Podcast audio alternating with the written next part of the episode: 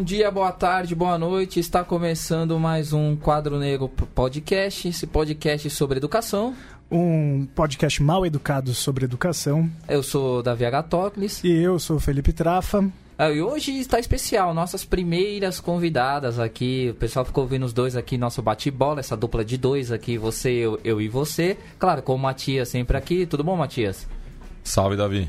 Tudo jóia, né? Então, vamos lá rapidinho antes. Você quer mandar alguns salves aí, Trafa? Eu tenho uns, uns salves aqui sim. Eu queria agradecer é, aos meus estudantes que vêm seguindo o programa. É o Lucas Lima, Leonor Castro e o Pedro Brizola, que agora está em intercâmbio. Salve, cara. É, tá longe aí. Tem professor também, não tem não? Temos dois colegas, né, também da, da mesma escola que trabalham comigo.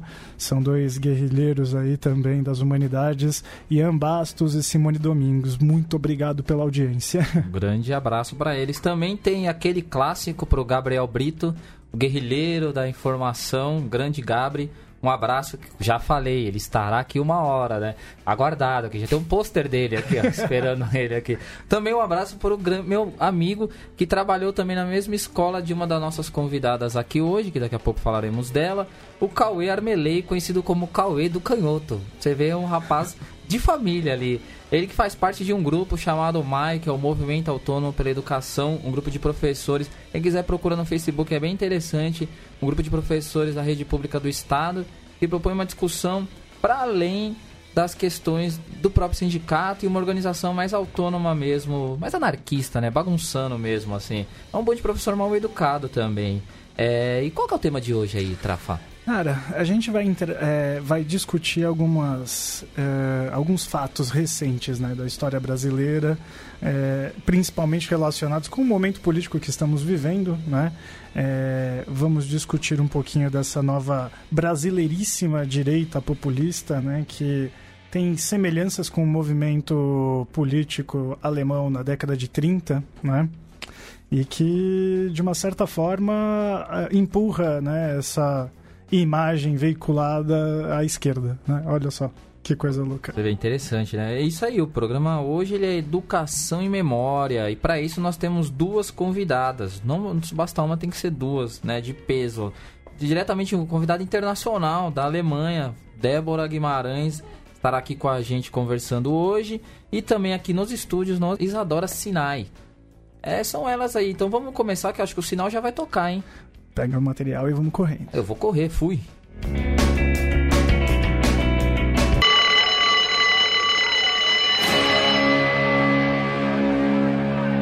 É, isso aí, querido Trafa. Já tocou o sinal. Nossos convidados estão aqui hoje para ministrar a aula, que seremos é, simplesmente telespectadores aqui. Estaremos aqui como estudantes, né? Sim, sim. Vamos começar as apresentações, começando por quem está aqui conosco é, em carne e osso. Isadora Sinai. Tudo bom, Isadora? Tudo bom, vocês? Fala um pouquinho de você aí. Por que você está aqui hoje? Claro. É, meu nome é Isadora, como já falaram. Eu sou mestre em Ciências da Religião pela PUC São Paulo. E hoje eu sou doutoranda em estudos judaicos pela USP e eu faço uma pesquisa sobre o Holocausto na ficção norte-americana, judaica norte-americana, é, principalmente a obra do Philip Roth. Mas eu trato então de conceitos de construção de memória e construção de identidade e onde a memória traumática do Holocausto entra na construção identitária do judeu contemporâneo e como escritores contemporâneos trabalham com isso e principalmente como escritores que não têm um contato é, pessoal com essa memória do Holocausto, que não são nem filhos de sobrevivente, nem netos de sobrevivente, como eles estabelecem uma relação com essa memória. Então, como fazer essa ponte entre uma memória coletiva traumática e uma história pessoal diferente dela.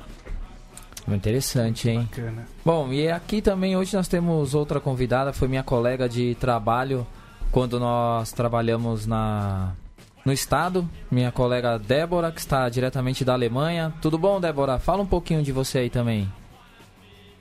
Olá, tudo bom, pessoal? Bom, meu nome é Débora Guimarães, né? Eu sou mestra em filosofia contemporânea, minha linha de pesquisa é metafísica e linguagem.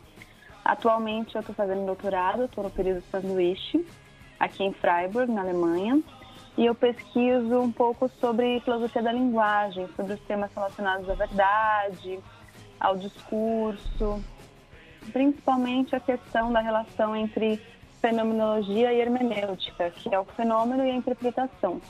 E assim, uma questão muito importante que perpassa a minha pesquisa é o fato do filósofo que eu estudo ter sido reitor da Universidade de Freiburg em 1933, é, nomeado pelo regime nazista. É, apesar dele ter se desfiliado em 34, ter negligenciado o cargo, ter recusado o cargo, essa é uma questão bem recorrente aí com as pessoas que estudam Heidegger. Oh. Bom, é basicamente isso.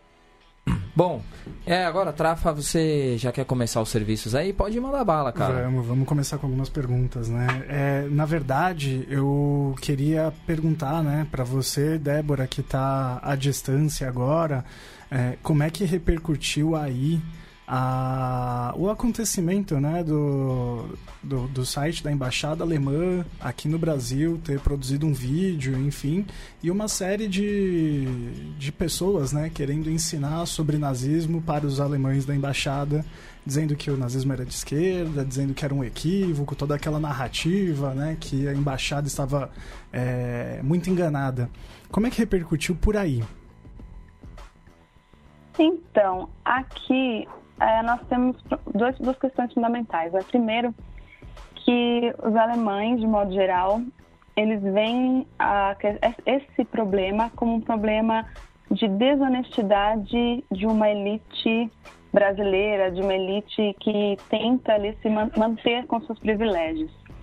Então, assim, a gente sabe que, por exemplo, aqui na Alemanha isso é inquestionável. É inquestionável porque as pessoas têm uma formação, desde cedo na escola frequentam campos de concentração, elas sabem dos fatos, do que ocorreu, tem aulas de história e tudo mais. Só que no Brasil o caso não é bem esse. Então a gente tem uma grande parcela da população que não tem acesso, de fato, a essas provas concretas. E quando você estuda as coisas com distância, pelos livros, a gente não tem muitas vezes como aprovar a veracidade das coisas. Né? As pessoas têm um, um conhecimento muito distante. Então, nesse caso, o que repercutiu mais é o fato de uma elite de uma direita brasileira, extrema direita, estar se usando de fenômenos uh, internacionais, como no caso do nazismo, para tentar uh, problematizar como a sua posição seria muito mais prejudicial. Então a gente tem o quê? Uh, uma manipulação mesmo, né? Porque as pessoas, é impossível que as pessoas os historiadores que de fato encabeçam esse tipo de movimento têm alguma dúvida a respeito disso. Então a gente percebe que a população está sendo enganada mesmo. Os alemães contestam isso como se, como no Brasil não há uma lei que restringe o uso de termos, como por exemplo os termos que o nosso candidato agora ao segundo turno emprega frequentemente, e como as pessoas ainda são movidas por esse tipo de discurso tão, tão sedutor, tão fácil, tão simplista, que não condiz de maneira alguma com a realidade, né? Acho que eles vêm muito mais como uma manipulação. É, é bem, bem importante, né, essa, essa perspectiva de quem está aí, né, assistindo essa repercussão. É, a gente aqui no Brasil viu isso com bastante espanto também, né, é, pela grande mídia ou depois acompanhando na, nas redes sociais, mas isso já é algo que vem sendo feito há bastante tempo, né? É, Isa, você chegou a acompanhar isso também dentro do, do espaço acadêmico? O pessoal discutiu sobre isso dentro do seu curso? É, te procuraram para, enfim, para poder explicar um pouco sobre esse fenômeno? É, lá dentro do departamento isso não chegou a acontecer. É, a gente tem pesquisas boas em holocaustos, pesquisas históricas bastante boas, mas não. Enfim, dentro do. Pelo menos da pós-graduação, a gente não chegou a falar muito. É, eu não acompanho as aulas. Eu sei que nós temos aulas de cultura judaica e judaísmo contemporâneo e holocausto, em que eu imagino que isso tenha sido abordado com os alunos. É, como a gente está dentro de um departamento de estudos judaicos, é, o estudo do Holocausto é sempre muito mais feito pela visão das vítimas. É, eu acho, inclusive, isso é uma questão a, a ser discutida dentro dos programas de estudos judaicos. É, e eu acho que é uma das questões do estudo do Holocausto é essa intersecção entre a, a perspectiva da, vi, da vítima e a perspectiva é, dos alemães. Mas, no geral, eu estou mais acostumada a trabalhar com uma perspectiva da vítima, em que essa questão é menor quando você fala dos sobreviventes, até porque muitas vezes os sobreviventes são vítimas de uma agressão seguida da outra. É, eles são sobreviventes de campo, em seguida eles sofrem uma, é, maus tratos pelo Exército Vermelho. Então, do ponto de vista de quem estuda a sobrevivência, essa questão passou. Mas eu fui chamada em alguns por alguns amigos e chegou a mim nas redes sociais mais de uma vez é essa história. E assim, não é uma questão a ser discutida. Se o nazismo é de direita ou de esquerda, isso não é uma questão que a gente deveria estar discutindo em nada. Mas eu, cheguei, eu entrei em contato com isso muito mais na minha vida social, por incrível que pareça, e nas redes sociais as pessoas me chamaram algumas vezes para tentar explicar. Principalmente com threads no Twitter, né? É, a rainha das threads sobre o holocausto no Twitter. Muito bom, muito bom. Pode indicar, então, né, para que os nossos ouvintes sigam as, as, suas threads, né? Podem me seguir no Twitter, eu em geral comento esse tipo de coisa por lá. Assuntos leves para, para a internet. É o arroba Isadora Sinai, Sinai com Y no final, né? É, no Twitter é só Isa Sinai. Isa Sinai. Tudo junto, Y no final. O certo aí, por favor, pessoal, não, não errar aí. Né? Vai estar tá direitinho lá. É, eu queria fazer uma pergunta, primeiramente a Isa, e eu acho que depois a Débora também pode comentar. É, a gente está falando essa questão de memória, e o que eu pelo menos vejo é que quando começa a se debater isso, é, que não era para ser debatido, nazismo ser de direita, de esquerda, é, na verdade deveria ser um ponto, né? Ó, é isso aqui, pronto, acabou. A questão mais importante é. E aí desdobrar todos os outros fatos que são mais é, importantes, inclusive. Mas acho que, na verdade, quando a gente vê isso debatendo, eu fico pensando que esse tipo de, de pessoa, esse tipo de grupo radical de direita, que fica pontuando isso, é porque eles querem reconstruir, do ponto de vista deles, a, a apreensão que as pessoas têm desses conceitos. E criar uma memória para que, se depois de um tempo, se normatize isso. Como se, olha, sempre foi assim. É, sempre se debateu isso. Esse sempre aí que a gente sabe que não foi sempre, foi em algum momento, assim. É, eu queria que você pudesse falar um pouquinho sobre isso, assim, como é que vocês trabalham essa questão dessa construção da memória e os, e os, e as, os embates, assim, falando as pancadarias, né? Porque às vezes chega às vias de fato. É, mas como é que se, como é que dá esse processo mesmo de construção de memória e as reinvenções que são feitas aí, ainda mais nesse tema que a gente vê assim, é, há também principalmente quando a gente pega a questão da vítima, né? Há muitas vezes debates sobre judeus e hoje, inclusive, ainda temos preconceito com judeus, que as pessoas ficam realmente colocando essas questões do, da, a, do sofrimento deles. Como fez, como fez, por exemplo, vou abrir um parênteses aqui, é, se eu estiver viajando, vocês me corrijam. Quando, por exemplo, se fala sobre a questão da escravidão, que muitas vezes se fala sobre o papel do negro na escravidão colocando como se, ah, não, como já o, Bolsonaro falou abertamente aí, que, ah, não, que os negros escravizavam, o europeu não pisou lá, assim, e como isso se dá nesse ponto aí? Bom, a memória do Holocausto é muito cheia de mitos. É um trabalho muito difícil você falar de memorialização do Holocausto, porque começa tendo que limpar o campo. A percepção de parte da sociedade de que os judeus foram culpados no próprio genocídio é um discurso real que aparece com muita frequência. É um discurso que apareceu, inclusive, dentro da própria sociedade judaica nos anos subsequentes. A fundação do Estado de Israel, em 1948, mas antes disso, os primeiros pioneiros têm esse discurso um pouco de que os judeus europeus foram, é, foram assassinados porque eram fracos e o novo, o novo judeu seria um homem forte com quem isso não aconteceria.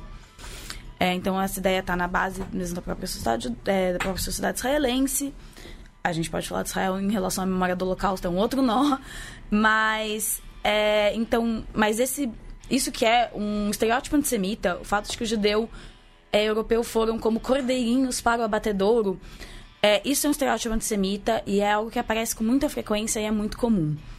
É, outra coisa que a gente vê, por exemplo, eu acho que nesse retrabalho da memória que, por exemplo, o Bolsonaro tenta fazer, ele tenta se aproximar dos judeus se aproximando de Israel. E eu não acho em momento nenhum que esse apoio que ele dá a Israel tenha algo a ver com ele gostar de judeus. Sinceramente, acho que ele não gosta. É, ele falou mais de uma vez que só existe uma religião e que as outras deveriam desaparecer. É um apoio extremamente instrumentalizado que tem a ver com comprar um apoio de uma parcela da, da comunidade judaica brasileira, mas também tem a ver com se afastar dessa memória do nazismo. A gente faz comparações entre ele e Hitler o tempo todo, e essa instrumentalização que ele dá do apoio a Israel é um pouco isso. Olha só, mas eu, imagina se eu posso ser nazista, eu sou um grande amigo dos judeus. É, então eu acho que é uma memória muito coberta de distorções, sim. E a gente precisa é, limpar, começar que ninguém é culpado pelo próprio genocídio. Nem os negros têm qualquer parcela na escravidão, nem os judeus têm qualquer parcela no genocídio. As pessoas fizeram naquele momento o que elas poderiam fazer. Uma crítica que se faz muito é: ah, mas pediram que eles registrassem e eles registraram. Pediram que eles usassem as estrelas e eles usaram. E tudo isso foi feito numa expectativa de se salvar. Ninguém achou, nesse momento, que acabaria em câmara de gás. Então, é, a complacência dos judeus europeus até certo ponto é uma complacência de esperança. Se a gente obedecer, se a gente fizer o que estão mandando, talvez a gente saia vivo dessa. É, inclusive a gente teve, não sei se você deve ter acompanhado com certeza, que teve nota, né, de grupo de judeus contra o Bolsonaro, inclusive junto com a comunidade muçulmana. Uhum. E acho que é interessante também isso, assim. E, e assim, essa questão de Israel, ela, acho que é um problema longo, assim, daria um outro programa. É, eu sei que tem muita polêmica em quanto a isso, mas eu vou me dar o direito, e acho que o Trafa também, da gente não tocar nesse assunto, talvez abordar ele, mas não diretamente, assim, é, por, por questão de tempo também. É, outra coisa que eu queria é, comentar, essa questão de essas verdades absolutas. Né? Como existe hoje, no dia a dia, é, na comunidade judaica, é, alguma forma de, de discutir isso dentro da comunidade judaica? Com, como lidar com isso, com esses estereótipos preconceituosos? É, é uma questão complicada. É, eu não fiz eu não fiz colégio judaico, eu não tive uma educação judaica tradicional, mas eu sei que os colégios judaicos em São Paulo e no Brasil fazem um trabalho de memória do Holocausto muito importante. É, os adolescentes vão aos campos, existe quase sempre uma excursão à Polônia, então existe uma conscientização muito forte. É, o Brasil não é um país extremamente antissemita, é, tá piorando, é visível e, e comprovável que o antissemitismo tem subido nos últimos anos, mas assim, eu não diria que é o pior lugar do mundo, claro. É, eu acho que a maior parte das pessoas que crescem na comunidade judaica tem um senso muito forte da própria história. Isso, independente de qualquer coisa, todo mundo tem um, um sentimento muito grande da própria história e sabe muito bem de onde veio. É claro que tem judeus que conseguem apoiar o Bolsonaro e onde esse próprio senso da própria história foi parar, eu não sei, mas no geral se tem. Então, é, é quase uma coisa natural que você responda a essas, é, esses estereótipos com a verdade. Parece quase natural dentro da educação judaica que a maior parte das crianças tem, que quando você é confrontado com uma ideia de, ah, mas vocês fizeram isso com vocês mesmos, você dizer, não, não foi isso. É, você, as crianças têm uma boa educação histórica para confrontar com a verdade. Infelizmente, eu acho que a maior parte dos jovens judeus do Brasil, de São Paulo, eu falo isso inclusive por mim, não estamos preparados para lidar com ofensas antissemitas porque a gente achou que a gente não fosse precisar. E agora é uma questão, eu acho que é uma questão muito nova e que está surgindo, que é como a gente lida com isso. Sim, sim. Acho que até vale um, uma ressalva na questão.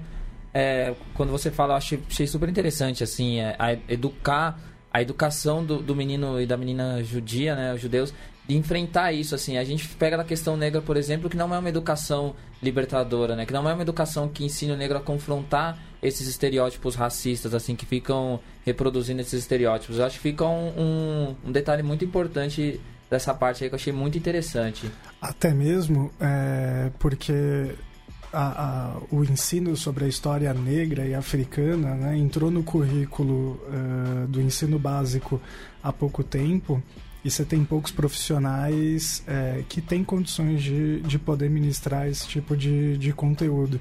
E mais do que isso, né, as pessoas têm pouco contato, é, muitas vezes, é, de formação mesmo com esse tipo de, de postura e atitude, né? Eu acrescentaria que, no caso, por exemplo, essa educação muito forte em relação ao holocausto, ela se dá dentro da comunidade judaica, dentro das escolas judaicas, e dentro das sinagogas, e dentro das famílias.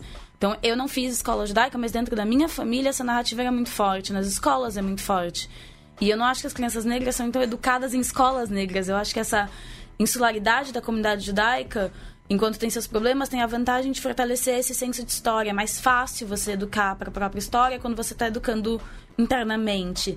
E eu acho que eu, eu concordo com o Trafa, os professores não estão preparados. Eles também não estão preparados para falar de holocausto no geral, eu acho mas menos ainda para falar da história negra. E aí falta essa estrutura educacional que os judeus, por, por um lado, têm. Tem escolas judaicas para fazer isso. E aí falta. E a gente deveria estar tá conseguindo colocar, obviamente, nas escolas é, para todo mundo. Mas...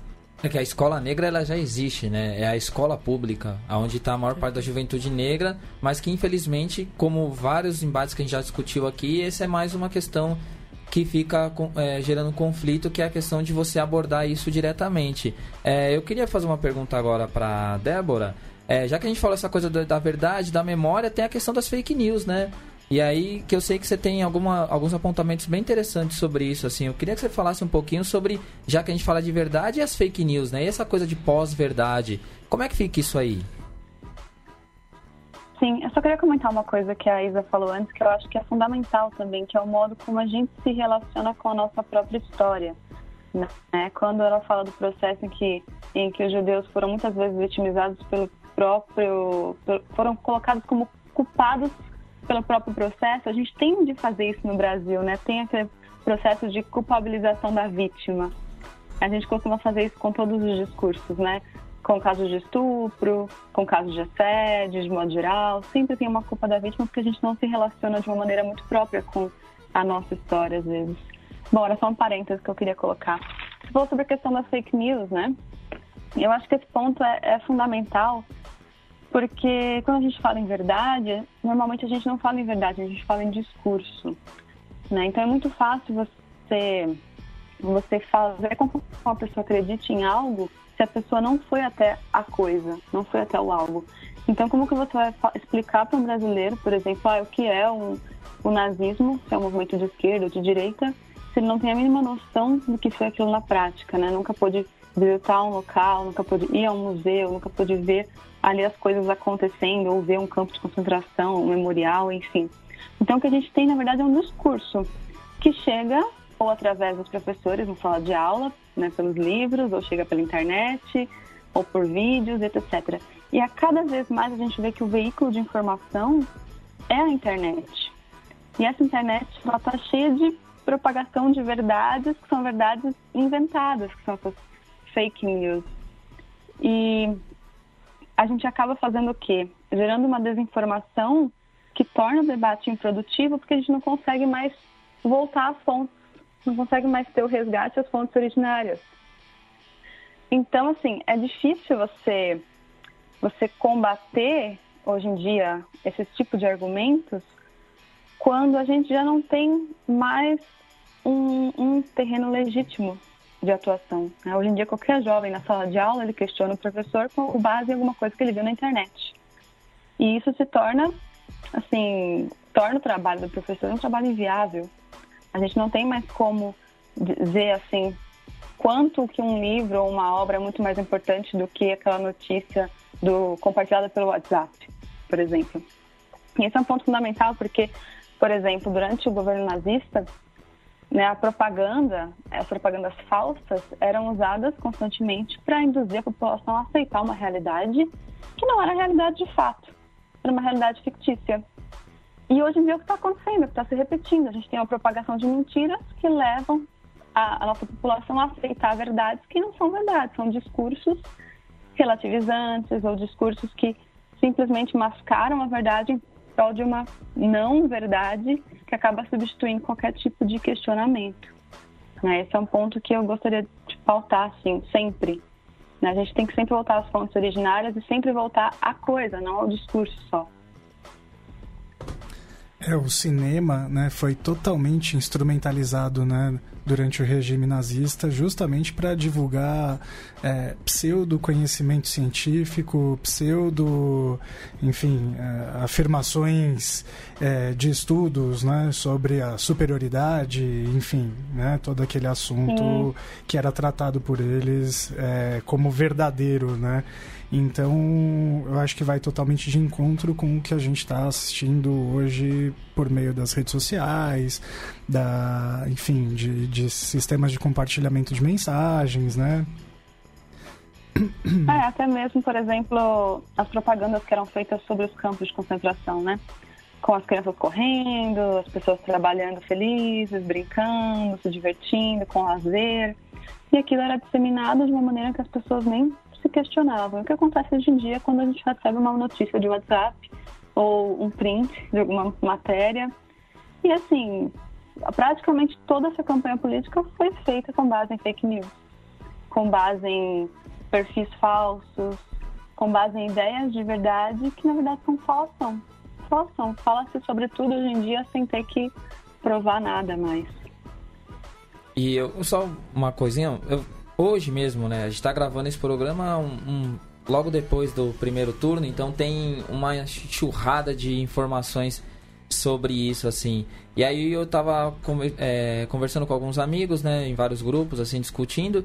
E uma questão foi que, assim, é, há um do, há, eu vejo claramente tem duas linhas. E eu acho que a gente pode pensar como foi isso ao longo desse processo, porque... E eu queria a opinião de vocês sobre isso, assim. Há uma linha que diz o seguinte, olha...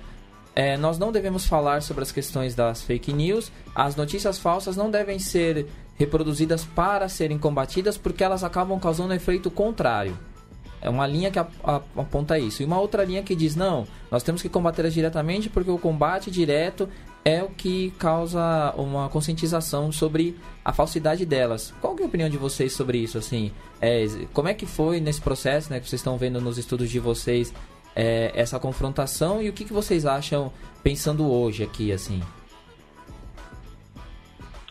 Olha, eu acho que é uma via de mão dupla, né? A gente não tem como combater algo se a gente não falar sobre esse algo.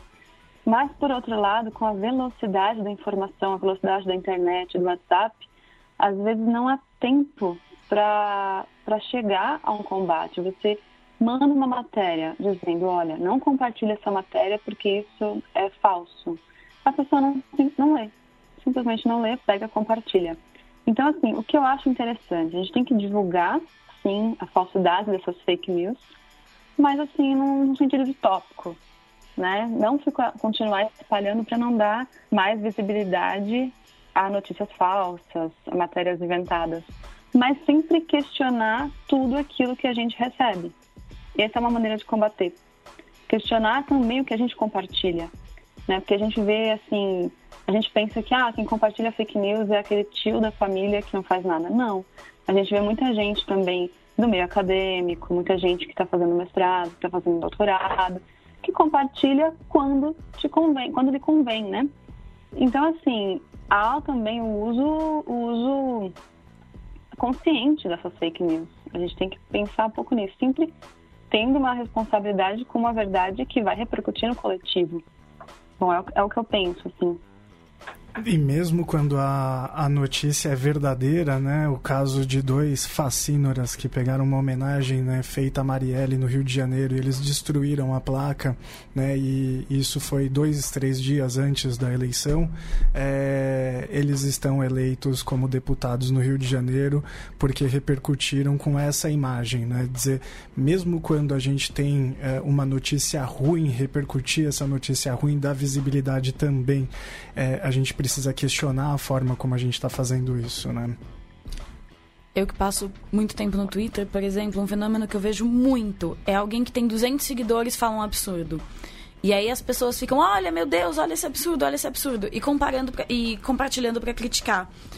E aí, de repente, duas horas depois, você entra na pessoa que falou o absurdo, que tinha 200 seguidores, e agora ela tem 2 mil. Porque quando você compartilha só para apontar o dedo e dizer, olha que absurdo, você não tem controle do seu público. Pode chegar em alguém que na verdade lê e fala, olha que coisa legal. E vai e segue. Eu acho que a gente tem que combater, mas eu acho que a gente tem que sempre, em, termos, em tempos de internet, pensar várias vezes no alcance de tudo que a gente compartilha e, se, e quais discursos a gente quer amplificar. Então, uma, é, uma atitude que eu tomei, por exemplo, em redes sociais é, eu vejo passar algo errado, eu vejo passar algo que não é verdadeiro. Em vez de eu dar um RT, em vez de eu compartilhar e começar a comentar em cima, eu não compartilho, eu não comento, eu cito: olha, tá passando uma thread falando não sei o quê. Isso não é verdade, isso não é certo. Em vez de ficar em cima e também criando mais ruído em cima da própria coisa. É, quantas fake news uma, um grupo, não sei que eu vi caindo muito, por exemplo, pessoas na faixa etária da minha mãe, pessoas acima de 60 anos, que não tem o traquejo na internet que a gente tem. E aí foi uma educação de pegar e falar: olha, mãe, toda vez que chegar alguma coisa para você, a primeira coisa que você faz é olhar o veículo. Veio de um grande veículo? Veio de um lugar que você conhece? Veio de um lugar que você confia? Ou veio de um site que você não faz a menor ideia do que é? Se você não faz a menor ideia do que é, não compartilha, não põe pra frente. E aí foi um trabalho que eu comprei também com todas as pessoas em volta de mim que não tinham essa naturalidade com a internet que a gente tem, que não tem que não pensam, às vezes não, não pensam, ah, isso aqui pode ser montado, porque não tem mesmo essa. É, não estão habituados e fazer esse trabalho de, olha, tem que pensar muitas vezes em tudo que você lê na internet. E assim, funcionou na escala pequena da minha bolha. Não sei o quanto a gente consegue combater para fora, mas eu acho que talvez seja um caminho, tentar é, aumentar esse vocabulário de identificar o que é uma fake news e o que não é. E isso é um ótimo trabalho né, de formação para nós professores também, né? É, mesmo que você esteja numa estrutura dando aula de, enfim, de matemática, que você esteja dando aula de física e nada relacionado à comunicação ou, enfim, às humanidades, parar um pouquinho, né? Conscientizar os seus estudantes de que existe uma forma, né, para a gente poder verificar essas, esses discursos todos que estão sendo veiculados e amplificados, enfim e tentar, é, de uma certa forma, reduzir né, o impacto de tudo isso. Boa, muito boa ideia, viu, Isa? Obrigada. Exatamente. Eu até ia colocar uma questão, só rapidinho, é, que eu acho que a gente não está muito preparado para lidar com a internet também, né? A gente tem aquele mito de que a internet é fonte de informação e a gente esquece o quanto ela pode ser fonte de desinformação também. Isso que a Isa falou é fundamental. O problema é que a gente sempre atua nas bolhas, né? E nem sempre a gente consegue ter esse alcance. Esse, esse é o problema, né? Muita gente não, não tem esse filtro para perceber ah, quando eu estou compartilhando algo que não é. E muita gente não tem quem instruir também.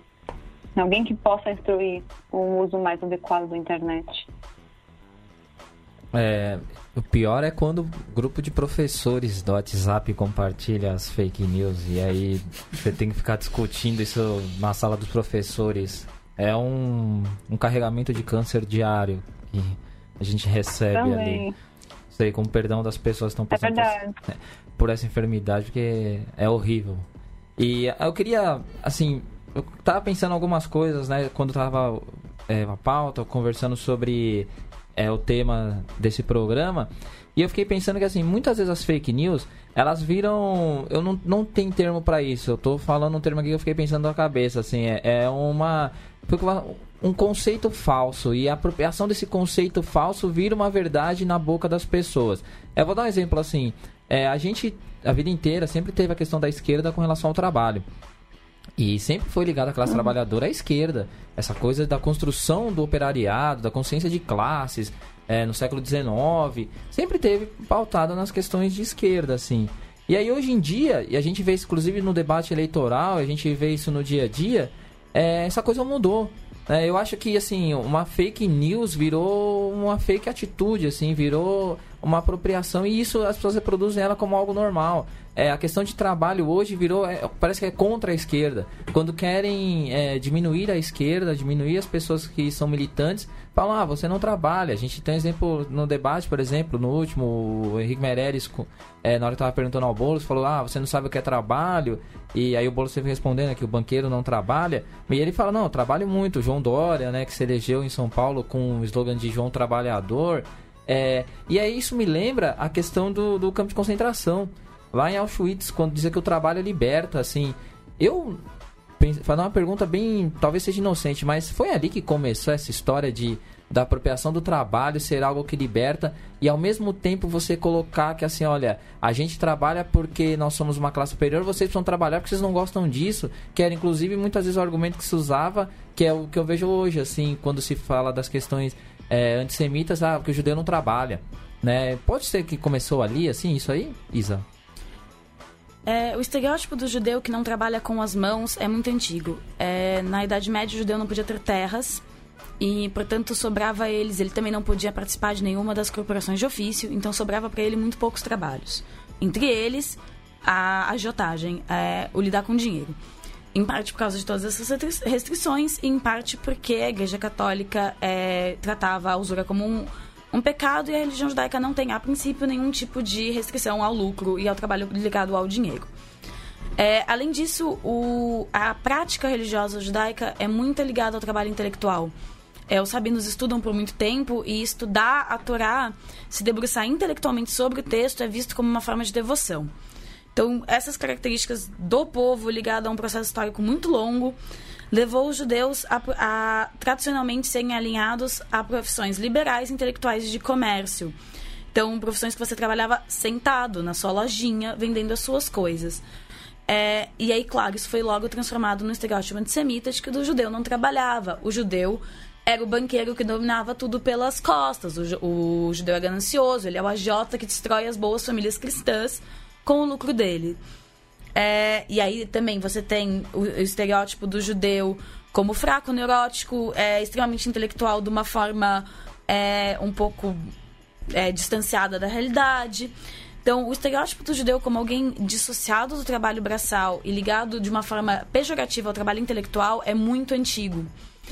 E, claro, eu acho que a frase que vem nos campos, o trabalho liberta, é uma ironia particularmente cruel. Eu acho que ela é pensada como uma ironia particularmente cruel embora seja sempre muito difícil a gente conseguir considerar o que é que os nazistas estavam pensando, ela me parece uma é, ironia cruel, mas eles trabalhavam muito em cima desses estereótipos antissemitas do judeu banqueiro que domina o mundo pelas costas. É, então, colocar o judeu para fazer um trabalho braçal, algo historicamente dissociado da imagem dele, é, sim, é uma forma refinada de crueldade, vamos dizer assim, de, desse sistema. É, agora, quanto à associação dessa ideia do trabalho pela direita, eu já não saberia seguir respondendo, mas eu diria, por exemplo, que às vezes é um pouco o que acontece com o feminismo. Você parece ter uma dificuldade muito grande de passar o que realmente é o feminismo. A cortina de estereótipos é tão grande que a gente não consegue chegar com a ideia de que é só sobre igualdade para homens e mulheres. É, é, sobre mulheres peludas, é sobre destruir a família, é sair pelada na rua, é promiscuidade. E eu acho que a, a direita se antecipou, a direita fez um trabalho tão bom, às vezes. A, e, eu acho, e eu nem acho que, que feminismo deveria ser uma questão de esquerda ou direita. Acho que é uma questão de deveria transcender isso. Mas no cenário como ele está, os antifeministas, vamos dizer assim, para ser mais claro, fizeram um trabalho tão bom de serem mais rápidos do que a gente, que você não consegue passar. E me parece que a questão do trabalho está começando a ser parecida. É uma questão tão cara a todo mundo, o trabalho, que o outro lado se co coopta muito rápido e se antecipa a quem tradicionalmente vinha trazendo essa questão a gente discute muito, né? É, a, a, forma como esse, esse grupo conservador, né? Enfim, cria é, as suas as suas pautas, como eles des, desconstroem né, pautas que são legítimas e, enfim, uh, muito maiores, emancipadoras, né? Por que não né, usar esse termo emancipadoras? é, justamente tentando manter certas, certo status quo, privilégio, enfim. A, a gente vê que é, eles também conseguem construir, a partir desse mesmo tipo de lógica, uma, uma outra forma deturpada né, de compreensão do, dos próprios conceitos. Né? A gente estava falando agora sobre fake news ou sobre construção né, de, de notícias. É, falsas, enfim. E como eles conseguiram deturpar diversos conceitos, né? Dizer nazismo é de esquerda, dizer que existe uma KKK comunista, né? Porque a origem dela é no Partido Democrata, né? Norte-americano. É, eles é, criaram toda uma paranoia de que o Brasil virará uma próxima Venezuela e que isso é um grande perigo. Né? A gente vê que toda essa construção lida com algumas é, memórias também que estão mal mal trabalhadas ou propositalmente por eles né, criadas de uma forma é, negativa, né? Queria discutir um pouco sobre isso, sobre a construção das memórias, né? Como a gente pode construir é, um processo, né? De construção da memória, seja sobre o próprio nazismo, seja sobre, enfim, é, temas como a gente tem de política nacional contemporânea e de direitos e de emancipação, né? É, enfim, como que a gente pode construir uma nova perspectiva. E antes, só um parênteses aí, você citou a questão da Klux Klan, da, da bolivarianismo aqui na América Latina. Tem um outro debate também que é muito forte agora, que é a questão do Martin Luther King. Que seria o Martin Luther King, ele é de direita. Inclusive, comparação com o Feliciano, né? Que é essa questão do, do embate ali. E aí, essa é uma coisa que acho que, assim, talvez a gente veja mais para frente aqui, porque essa construção da militância religiosa, que não necessariamente tem religiosidade, porque eu não consigo conceber que essas pessoas tenham algum pingo de religiosidade, né, tão mau caráteres que elas são, mas e, e aí para ficar fazendo isso elas começam a pegar essas figuras, por exemplo, Martin Luther King que é extremamente importante colocar ali, ó, dizer, não, tá vendo, ó, por, ele lutava por esses direitos porque ele é de direita, porque ele queria o capitalismo, porque ele queria é, as benesses do sistema e queria combater o comunismo. Então essa aí, ó, essa é boa, essa, essa aí eu acho que eles estão bem Mandela, nessa. O Mandela é terrorista também, né? Enfim, é um assassino cruel. Pois é. Enfim, a sua pergunta a gente já perdeu. Repete ela aí, é, desculpa. Não, sobre como a gente pode pensar o processo né, de construção da memória, agora é, construindo uma memória que é, traga é, esses significados, enfim, esses conceitos, é, de forma a construir né, novamente é, numa perspectiva de conhecimento, numa perspectiva de emancipação, né? Como a gente pode usar a história e o passado para isso? As meninas podem ficar à vontade. É... Quem responde primeiro? Não sei. Pode uma... começar. Então, eu diria assim, eu acho que a gente tem que, primeiro, em primeiro lugar, repensar o modo como a educação é feita. Né? A gente tem uma educação que não é uh, uma educação que ensina as pessoas a se apropriarem de sua própria história.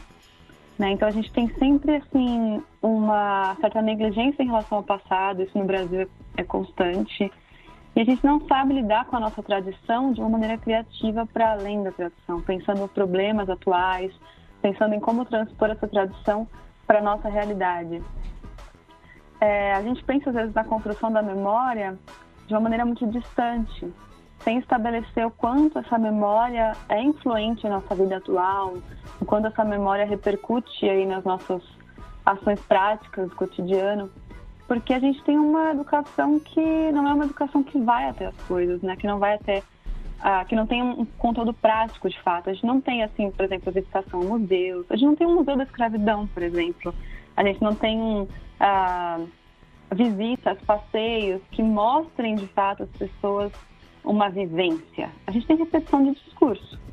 E repetição do discurso não faz com que a gente se que tem, com que a gente tenha uma memória tão viva das coisas que já se passaram, como a gente possa pensar nessa memória de uma maneira mais produtiva, repensando o significado dela na nossa vida.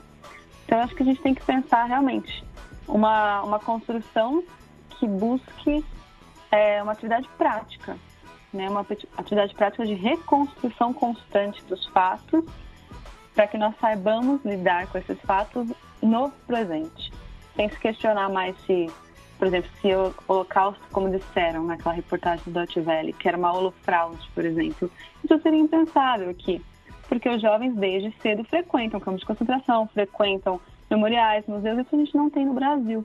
Então, é até difícil cobrar dos jovens que eles têm uma relação própria com a história deles, eles desconhecem. A história é distante, é ensinada através de livros ou através de, de internet, coisas mais distantes ainda, né? É, eu acho que essa pergunta é formulada de um jeito perfeito, porque a memória é construída, ela nunca é estática e ela é sempre política.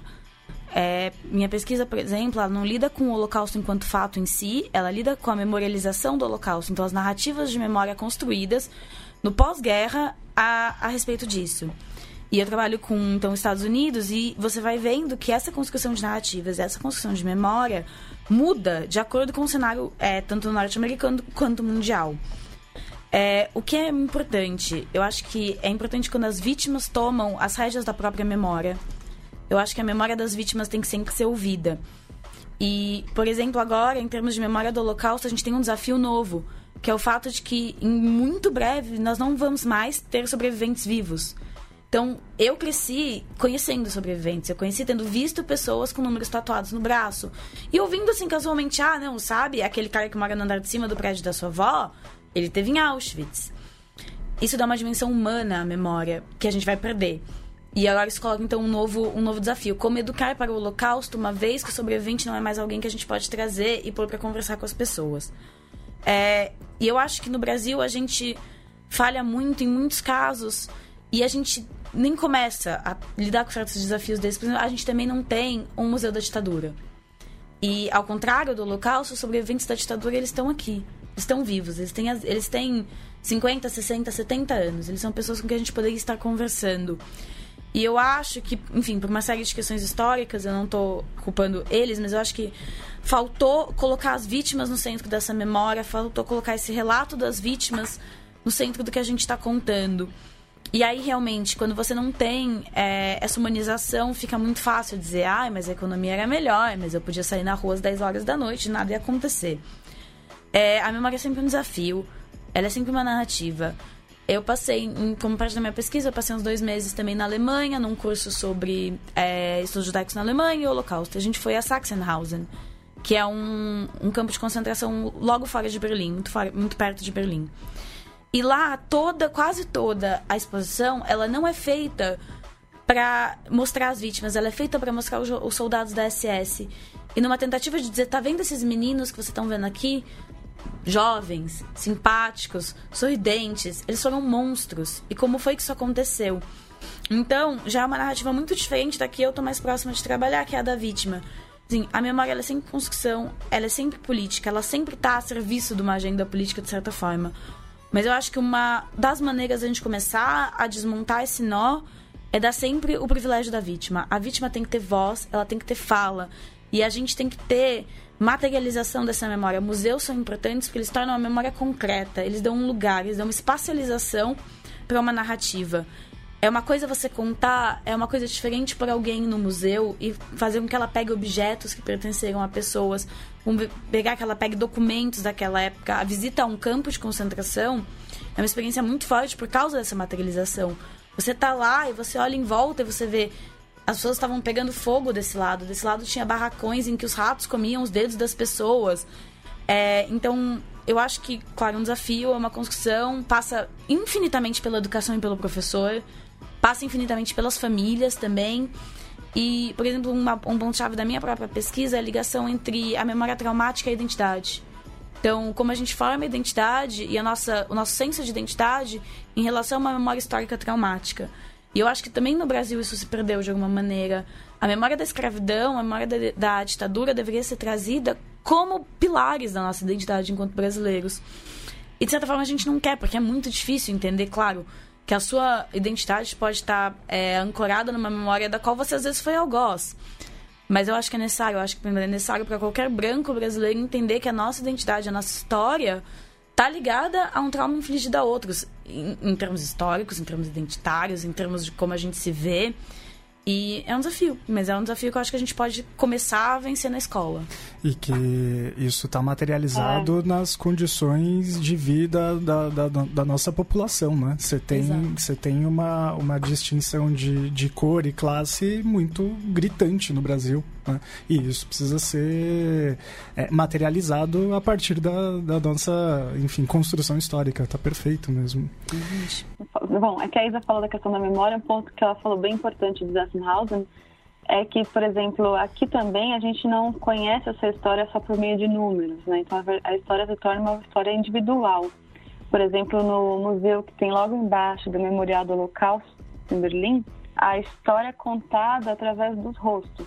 Então você não tem lá 6 milhões, você tem algumas pessoas, algumas famílias e a história daquelas famílias. Então a gente chega até a memória através de um uso individual. Né? Você chega na pessoa, não no número. Esse é um ponto que deve ser fundamental sempre. Eu gosto muito desse memorial, eu conheço, eu tive aula com a moça que, que montou. Que eu ia dizer que eu acho que é, é fundamental a gente sempre é, sublinhar essa atualização da memória, como o Trava comentou. A memória da escravidão, ela está viva na condição atual dos negros brasileiros.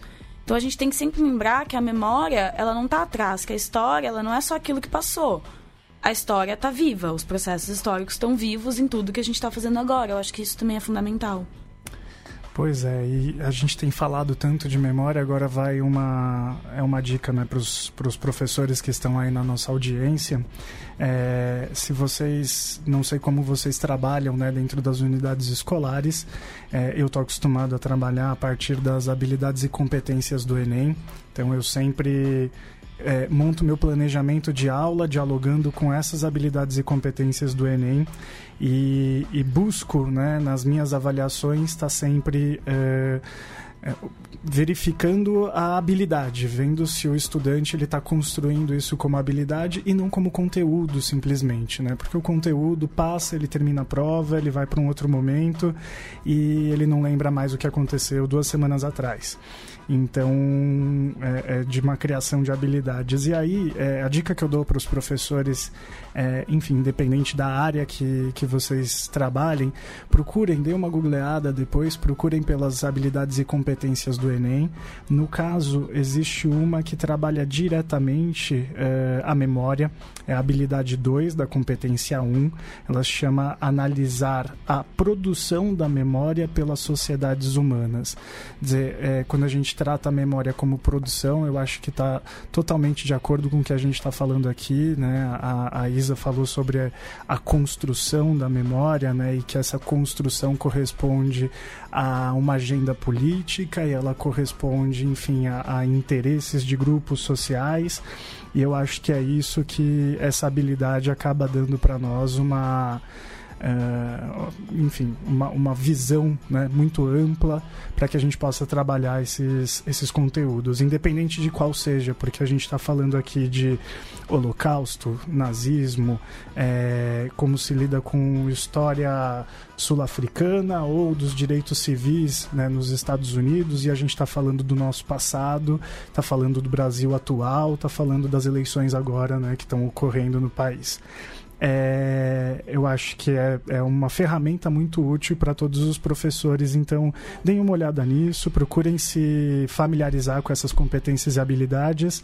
É, é uma forma muito interessante de montar um planejamento, tá? De repente, a gente vai tocar mais vezes nesse assunto. Davi, Vamos estabelecer aqui algumas coisas para ajudar os nossos queridos amigos professores que têm embates com estudantes dentro da sala de aula. Fala só um, uma coisinha. Você já tinha falado alguma vez nesse programa Googleada?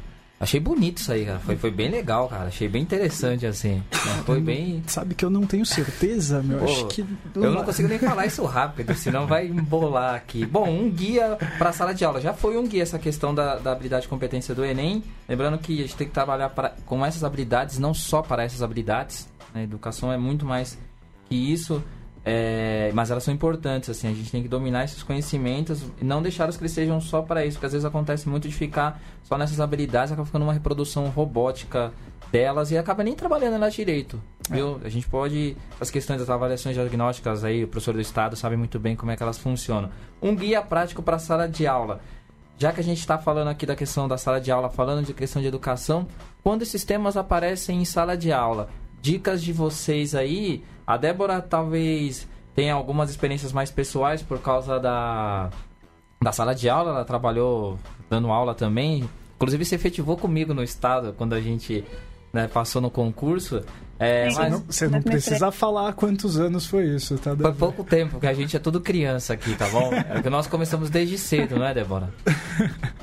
Sim, comecei a dar aula com 18. É, então, era uma criança, era uma criança. Mas naquela época foi 2013, eu acho. Aí, ó, já tá vendo?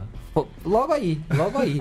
certo? Bom, vamos lá, vai um roteiro. ontem, foi ontem. Claro, um roteirinho básico então aí. Vai lá, você quer começar esse roteiro aí? É, eu pensei em, em, alguns tópicos, né? Porque a gente é questionado pelos alunos né, diretamente né, com, com perguntas que vão assim. São incisivas e que às vezes a gente, né, no meio de uma aula, numa saia justa, precisa parar e pensar porque justamente dá muito trabalho né, é, você explicar algo, construir isso de uma forma muito mais ampla. Então, de uma forma bem pontual, é, o nazismo é de esquerda ou Davi? Nazismo é de esquerda? ele é porque ele tem socialista no nome, né? Pois Tô é. certo? É, é assim que, que os nossos queridos estudantes estão vendo na internet, dependendo do canal que eles estão seguindo, né? É, como é que a gente pode desmantelar essa visão?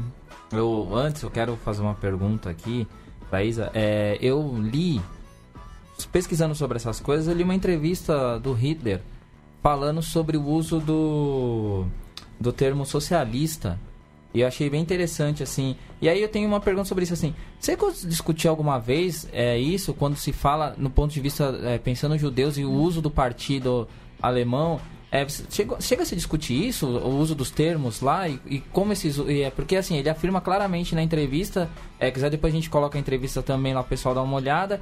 Ele fala que o, o socialismo ele é muito antigo na Alemanha e que o Marx ele rouba. Porque o socialismo defende a propriedade privada, defende termos com relação à família, temas tradicionais que ele também defendia e que o marxismo, na verdade, foi uma.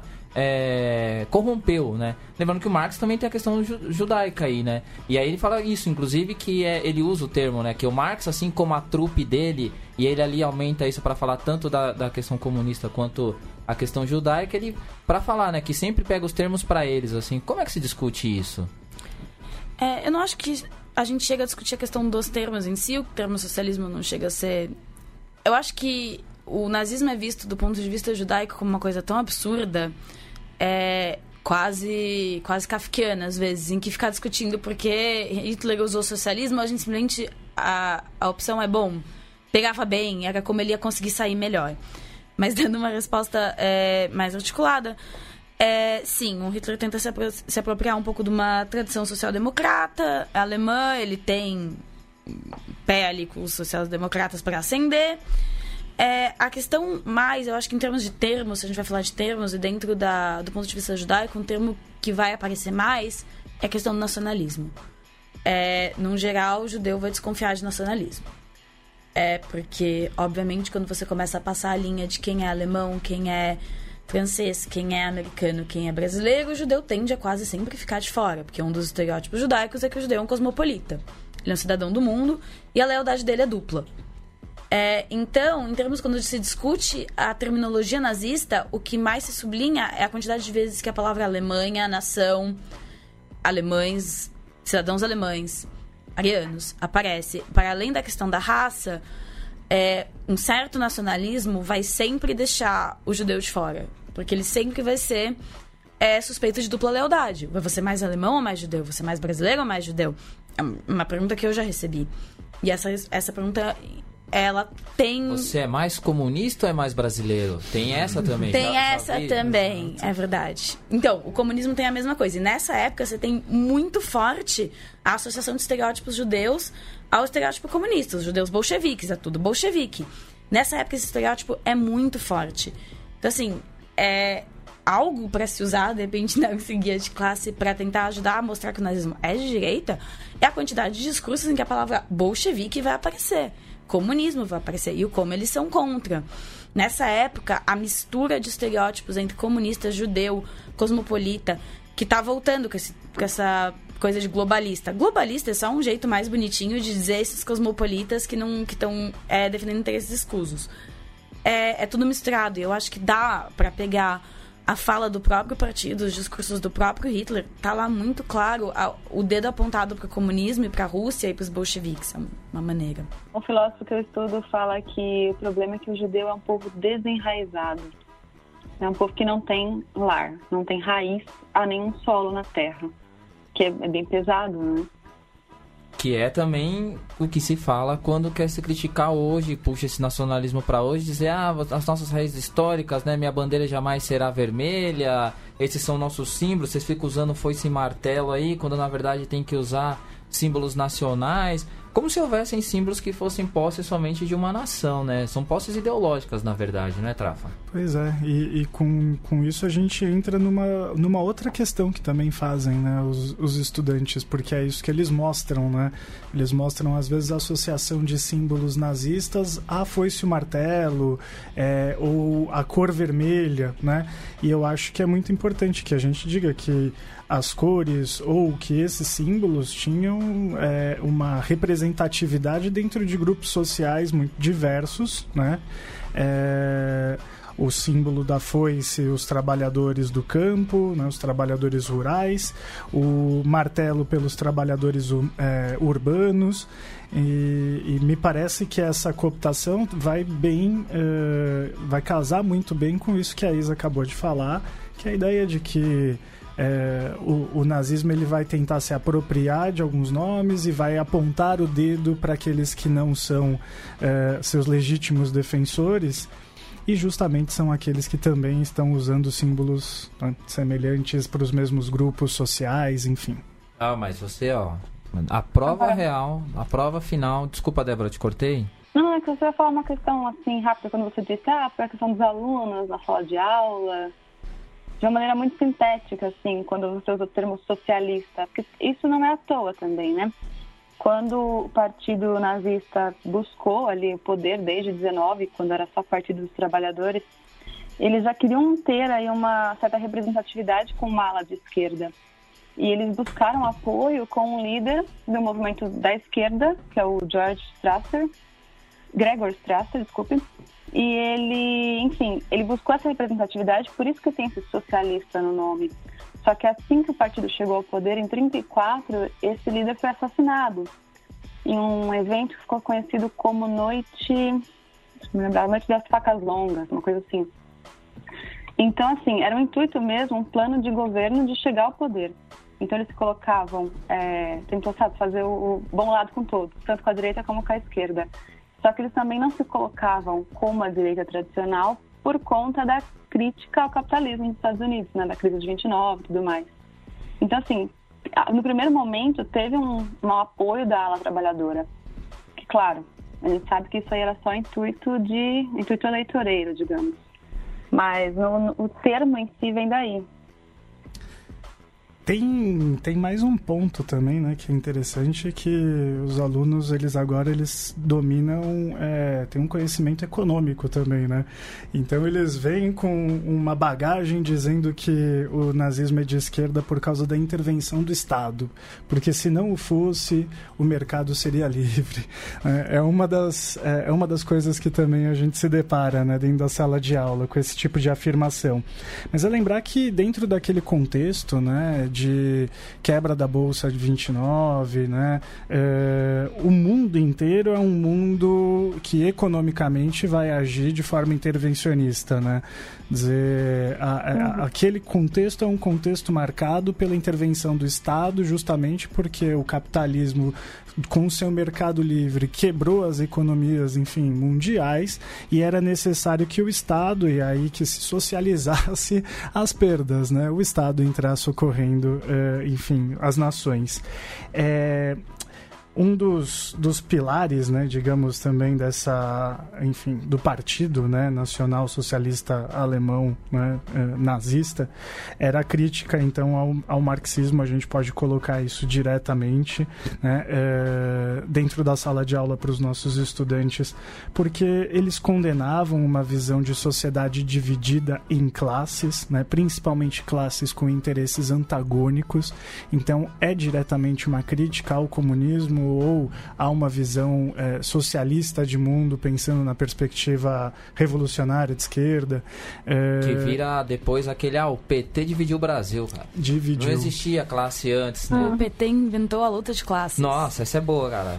Mas eu queria acrescentar uma Sim. coisa, além disso, que existe a exploração capitalista do genocídio. É, os, nos campos, os campos de trabalho, os judeus estão trabalhando, eles não estão trabalhando à toa, para nada. É, em parte eles trabalham com esforço de guerra, mas em parte eles estão trabalhando para Siemens, para Nivea, para Bayer. A Bayer lucrou horrores fazendo o Zyklon B, que é o gás que se, foi, que se colocou nas câmeras. Então, assim, mesmo dessa perspectiva econômica, é, é, um genocídio que serve ao interesse capitalista. Com certeza. E são empresas que pertencem, são empresas privadas, né? Não são empresas que pertencem a um Estado, né?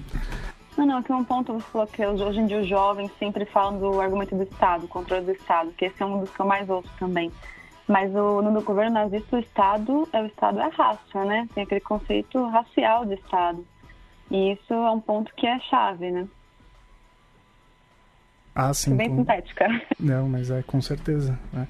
É, eu vou passar agora aqui mais alguns pontos né, do que a gente costuma escutar dentro da sala de aula, mas uma, uma questão bem importante né, é que, além deles exaltarem então a nacionalidade, uma origem de uma raça única, e aí por isso, né, acho que vai totalmente de encontro com, com o que a Isa tinha dito, é, é entender que existe uma divisão dentro da sociedade para eles é inconcebível, né, é, eles vão procurar encontrar o bode expiatório, né? E é justamente isso, né? Quando a gente pega quais são os problemas do Brasil atual, a gente vê que tem um bode expiatório servindo aqui para mazela social, né? Enfim, é, é, é muito fácil você promover a segregação a partir desse tipo de discurso, né? E enquanto a gente pode falar que o pensamento de esquerda, né? Ele normalmente está vinculado com a ideia de, de promover ou prezar pela igualdade social. Né? É, a segregação é algo que não seria concebível a partir de, uma, de um pensamento de esquerda. É, o, eu nunca vi nenhum nazista falando sobre o fim da propriedade privada dos meios de produção. Você já viu, Davi? Deve ser, porque é de esquerda, não é? não é isso? Pois é. Tem que ser, tem que eles têm que falar sobre isso, ou eles não falam? Pois é, né? Eu acho que essa é uma, é, é, uma boa resposta também, viu, querido professor? Quando seu aluno falar sobre alguma coisa disso, você pode dar essa voadora. e aí, Davi? Você está incentivando então a, a, o conflito? Peraí, não, é só uma frase voadora. Ah, entendi, entendi, entendi. É a questão da emancipação humana, na verdade, né? Essa coisa de é, é, são pautas de esquerda. E essa pauta não está lá, não, não, nunca esteve lá e não vai estar lá, né? E acho que, bom. Acho que o guia fica bom com esses oito pontos. Né, sim. Acho que esses oito pontos são suficientes para vocês é, depois discutirem com os estudantes. Eu vou colocar é, no feed, né? Depois para que vocês possam consultar esses oito pontos e ter uma lista boa para poder você, discutir com os estudantes. Você está sendo desonesto com a nossa audiência porque está escrito ali na pauta que você tem que dizer mais um que comunismo é uma palavra linda, tá? você colocou isso aí e falou que ia que é recitar essa parte e não está citando. Olhar no horizonte agora, tá? Essa é a frase que quando o seu aluno falar, você olha para o horizonte fixamente. Uhum. Olhar... Faz, faz aquela doutrinação. Sai cantando internacional. Sai cantando internacional. Inclusive, pode subir o som aí, Matias. Bom, vamos para vamos para a lição de casa, Davi. Tem bastante A aula está acabando e a gente tem muita dica. Vamos pedir também para que as meninas contribuam com, com seus, enfim, com as suas indicações culturais. É, vamos começar aqui citando alguns podcasts que tem discussões relacionadas a essa daí, né? Tem vários, tem na vários. verdade, bons. Pode mandar o primeiro aí. É Revolution, episódio número 8. É um, é um episódio que vai tratar sobre essa temática. Ah, o nome, se não me engano, já é diretamente. O nazismo é de esquerda e uma pergunta, né? Enfim, o Revolution, episódio número 8 com Zamiliano, Larissa Coutinho, Rafael Dalpai e Renan Freitas, do canal Mas Afinal. É... Vira Casacas, né? Episódio 22 com Felipe Abal, Gabriel Divan. Clássicos, né? Esses aí são minha companhia muitas vezes. Eu passo o transporte público escutando Vira Casacas com muito prazer. E eu tenho Fronteiras no Tempo também, episódio 25, né? Com Beraba, o César Agenor, Marcos Sorrilha e William Spengler. Tá muito bom o episódio, episódio número 25 do Fronteiras no Tempo. Tem o Teologia de Boteco, episódio 9, do Gole. Gole é um, é um drops, né? Rapidinho, né? São 3, 4 minutos com o Cristiano Barba fazendo, dando aquela voadora também. Uma voadora anarquista tostoniana. E o Anticash e o 301, né? Com o Ivan Zanzuki, Zamiliano, Diego Miranda, enfim, muito bom programa também. As meninas querem indicar alguma coisa aí? É, eu acho pra como a gente começou quando a gente estava falando de construção da memória e de individuação, de falar de uma humanização dessa memória, é, eu sempre que quando falo de educação para o Holocausto, gosto de deixar a sugestão de dar memórias de sobreviventes, principalmente sobreviventes que foram a campus adolescente, porque eu acho que pode ter uma identificação com esses alunos. Nesse sentido, eu então recomendo Noite, do Elie Wiesel. Tem tradução, tá uma tradução em português fácil de achar. Ele vai ao campo quando ele tem 13 anos isso molda ele é, profundamente. E o Paisagens da Memória, da Ruth Kluger, que o, em português perdeu esse subtítulo, mas o subtítulo é algo como Uma Infância no Campo. Ela vai muito pequena e é a história, essa autobiografia de uma menina que cresce no campo, de certa forma. E eu acho que trazer essas autobiografias pode ser muito útil para tornar essa memória mais palpável esse sobrevivente uma pessoa. Eu sei que se dá muito diário de Anne Frank, é, eu tenho algumas questões com o diário de Anne Frank. Menino do pijama listrado. O menino do pijama listrado eu acho melhor, porque pelo menos você chega no campo. Porque eu ia falar que minha principal questão com o diário de Anne Frank é que a gente nunca vê um campo nele. E eu acho importante dar literatura que chega ao campo. Eu acho que, claro, dá Primo Leve, é isto um homem, para uma turma de é ensino médio talvez seja demais, mas esses que são narrados do ponto de vista do adolescente me parecem bons. E tem um documentário, Noite Neblina, do Alan Resnick, que é um grande clássico, e que ele abre com essa frase: Nós precisamos lembrar, porque quando nós esquecermos vai acontecer de novo. E eu acho que esse é o grande mote de qualquer educação para o Holocausto. Eu indicaria basicamente a mesma coisa que a Isa, só tem um a mais, assim, que eu gosto bastante, que chama Sobrevivi ao Holocausto, que é recente, brasileiro, e ele conta a partir da perspectiva também de um sobrevivente, já atualmente nos seus 90 anos, né, residente da cidade de São Paulo, e ele faz uma visita até todos os campos. Ele passou por quatro, cinco campos de concentração durante a vida, e ele faz uma visitação a todos esses lugares, refazendo a memória dele, assim, do, do período em que ele foi prisioneiro e reconstruindo a história até quando ele volta depois, né, quando ele, quando ele é liberado e quando ele resolve refazer a vida dele no Brasil. Esse é um que eu acho bem interessante, mesmo porque ele é brasileiro, documentário e é bem acessível. Eu acrescentaria também de uma autora brasileira o Com o que os cegos sonham, da Noemi Jaffe, que é uma exploração da memória da família dela em relação ao Holocausto, um livro muito bonito. Mais para mais os professores do que para os alunos, mas que eu acho que é muito, muito legal. Olha, só dica interessante aí, viu? Bom, a gente vai encerrando por aqui esse papo. Pô, gostei pra caramba. Você gostou? Demais. Você gostou, Matias? Opa, então eu tava aqui aproveitando a, a aula, né? É uma grande oportunidade. Você vê que o Matias é muito bom aluno, ele fez silêncio a aula inteira, não tomou bronca. Olha, o menino de ouro esse aqui. Não, é Você... eu, eu falo muito nesse microfone, então aproveito esse momento para ouvir. Tinha várias vezes que eu queria levantar a mão ali, mas é, a conversa estava fluida, então deixei quieto. bom, Débora, você quer deixar mais algum recado, dizer mais alguma coisa aí para nós? Finais. Olha, o que eu posso dizer agora é o que as pessoas aqui estão dizendo, assim, que os brasileiros, infelizmente, vão reviver o que a Alemanha reviveu nos anos 30, basicamente, assim, se aconteceu o que pior, né? E, o pior assim, pode falar, é o Bolsonaro ganhar, espero que não ganhe. Ele não. Exatamente, exatamente. Só que, assim, a gente sabe que tem muita gente que tem esse intuito, mas a gente também não pode, se amanhã acontecer isso, virar as costas aí para nossos companheiros como se eles fossem apenas os culpados, né? Tem que sempre motivar a seguir junto. Basicamente isso que eu posso dizer. Isa, você também quer deixar algum recado, mais alguma fala aí? É, não, eu vou no espírito da Débora. Eu acho que quando a gente, como eu falei, a gente trabalha com é, memória do Holocausto, pesquisa do Holocausto, isso é uma espécie de missão, você sai espalhando a palavra. É, porque você vê acontecer de novo com muita frequência. Eu acho que a gente está gravando isso no dia depois do primeiro turno. E a única coisa que eu poderia dizer é que a gente tem que não assumir que a gente perdeu nesse momento e seguir, porque justamente é uma missão. É um trabalho de história, de educação, que vai para muito além dessa eleição, que vai para muito além de tudo isso. Bom, gente, é, eu agradeço né, a participação de vocês, a aula que a gente acabou de receber. É muito bom poder, enfim, trocar ideia com gente lúcida que está vivenciando esse presente de forma crítica como a gente, enfim, vem passando e sofrendo. É...